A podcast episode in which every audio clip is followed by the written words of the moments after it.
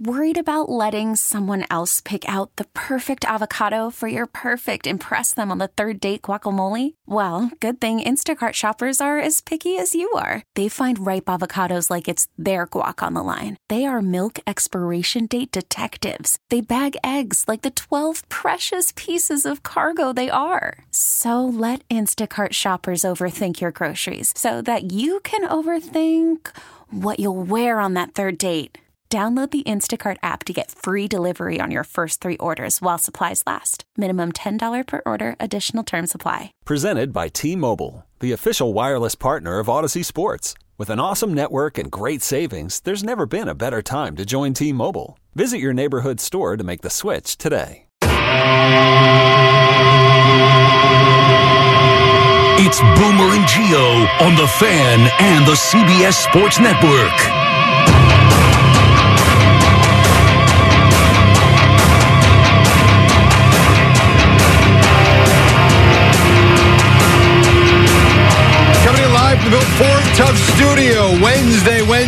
Wednesday. What do you say? The Boomer and Gio program on the fan and CBS Sports Network. No G today. He is home, I hope, sleeping, as he probably had things coming out of every end. Yesterday, as we know, started at 8 o'clock in the morning. Hopefully, it wrapped up by nighttime and should be back tomorrow. In the meantime, I sit in with the Booms this midweek, and we've got lots to get to. At some point, I guarantee you we will get to Al's career because it is entertaining, and Boomer listened to a podcast about it uh, we will get to as well. Some of the baseball notes. There's some stuff going on between the Yankees and the Mets, but that'll be for a little bit later on. We start instead with football.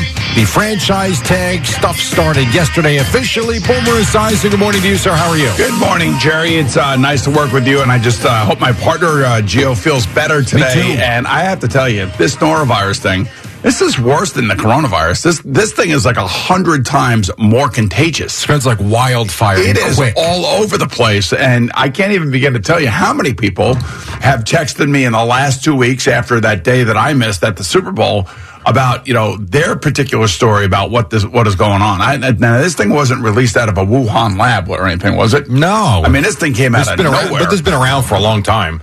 And I, I, now we're dealing with it, and it's going from person to person to person and from room to room to room, which is why I am dead man walking. Yeah, it feels that way because you haven't had it yet. So, and uh, I, I wasn't even thinking about it when we were out there in Arizona. But so Gunner's family went through it. Sydney's family went through it. Mm-hmm. I've been through it. Greg's entire family has now gone through right, it. His entire family has gone through it. And I would tell you that I, at least, I, and I'm not, this is no joke, and I'm not overestimating or embellishing anything. At least 20 of my friends and their families have been through it. Yeah. I the lesson it. here is don't have families. Right, Al? Yep. yeah, okay. Fine. But uh, yeah, this this thing is I've never I've never seen anything like this. No, this kind of sucks. And I will tell you, there was a moment yesterday because ever since Greg was hunched over with his head in the garbage pail yesterday, yes, um, and, and vomiting violently, my stomach's been queasy just because I saw it and it kind of gets in your head. So yesterday I drove home, I felt fine, everything was good, and then you know Spike told me before I left, he goes, "Listen, I, I don't want him in tomorrow. He needs to take care of himself, get some rest, take a day. Great, no problem." Then it hit me? What if I get this tonight? And then my stomach got queasy again. I ended up in the bathroom for about five minutes thinking, uh oh, here we go. And then that was it. I'm like, all right, I'm not sick. I feel fine. But I thought for sure hours later that I had gotten something. You'll know. You'll I will. I mean, like G knew when he came in yesterday morning that he had it. Well, he was sick when he got here. Yeah, I know that. He well, he said he started to feel uh, the, chills the effects in. of it over the Kosciuszko Bridge. He was sitting here like that could that, that with could, a blanket on. Yeah, I know. I gave I him mean, the blanket. But Holy you know, he, here's the thing. For me, I got home from dinner. I watched the entire Ranger Vancouver game that night.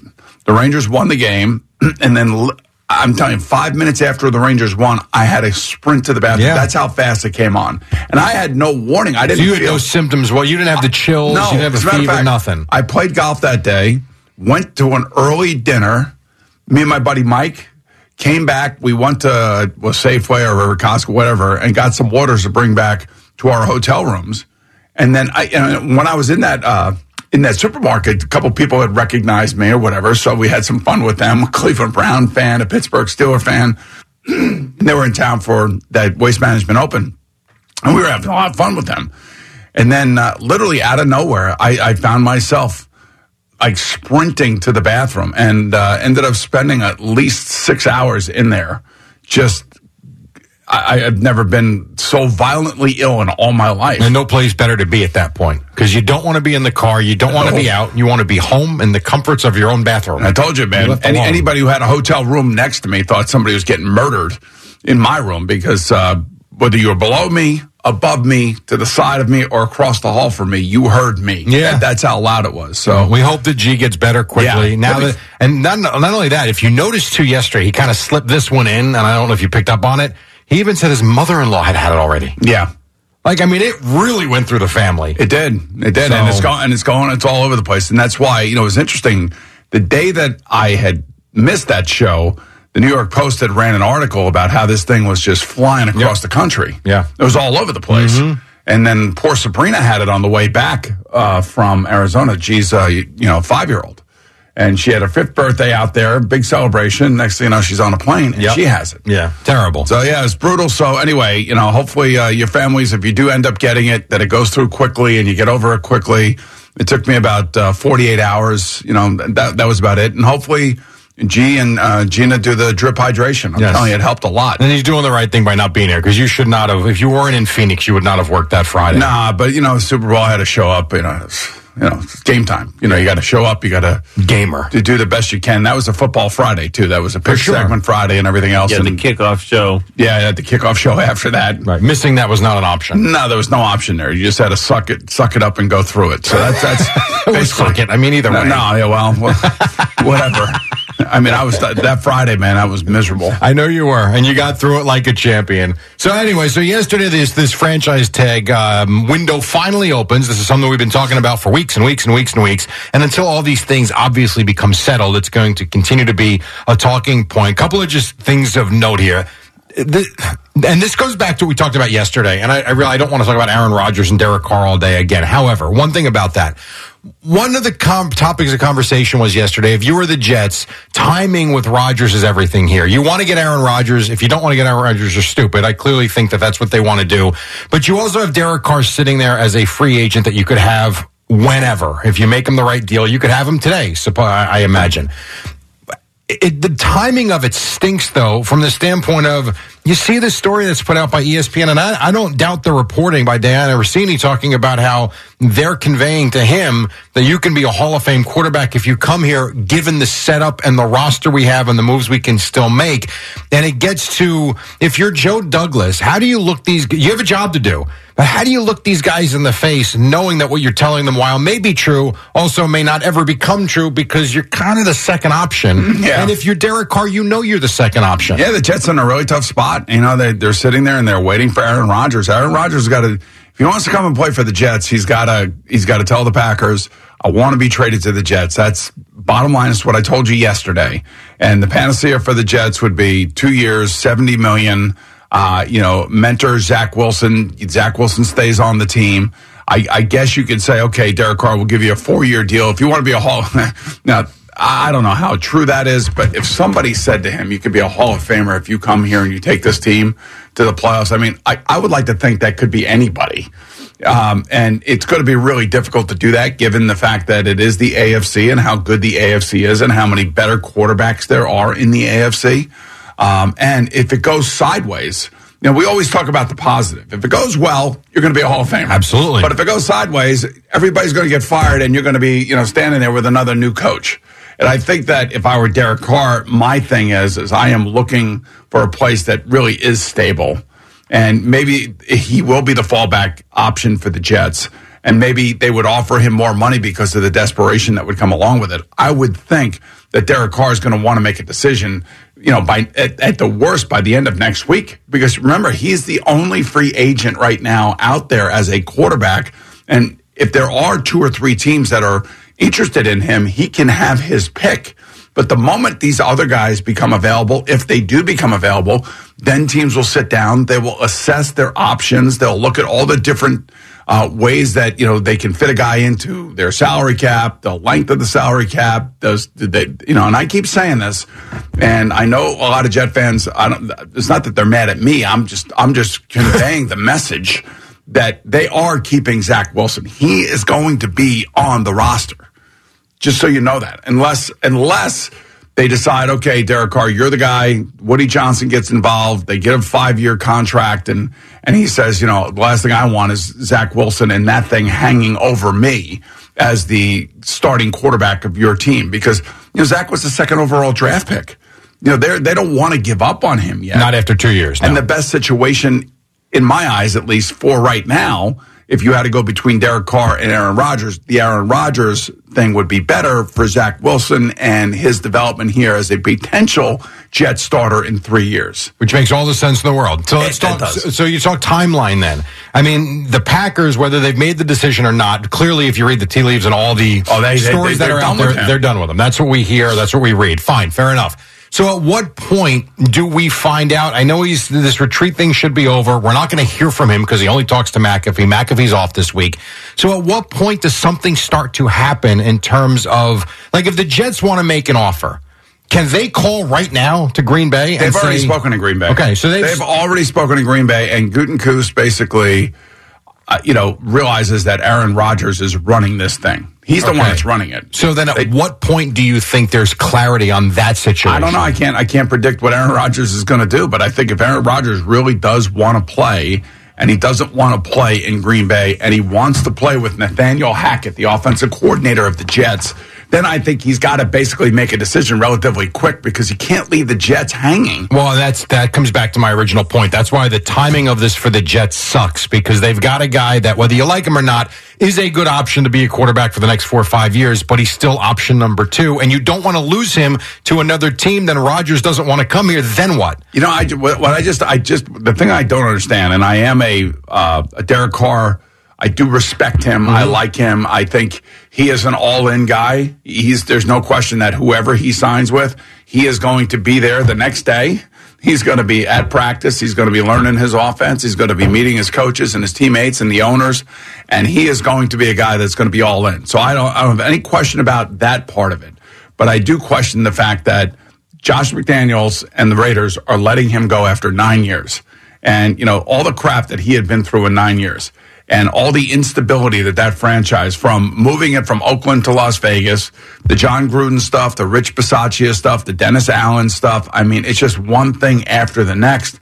Uh, Jack Del Rio was his head coach. I mean, I, and he still is very successful. I, if I were him, I'd be looking for something that is so much more stable, like where I could get with a guy that I believe is going to be there for a long time. Now, pers- personally for me, again, I, I will say Carolina is the place where I think that if he really wanted to have his most success and he wanted to go to the playoffs, that would be the place I would go. But I don't know if they want him.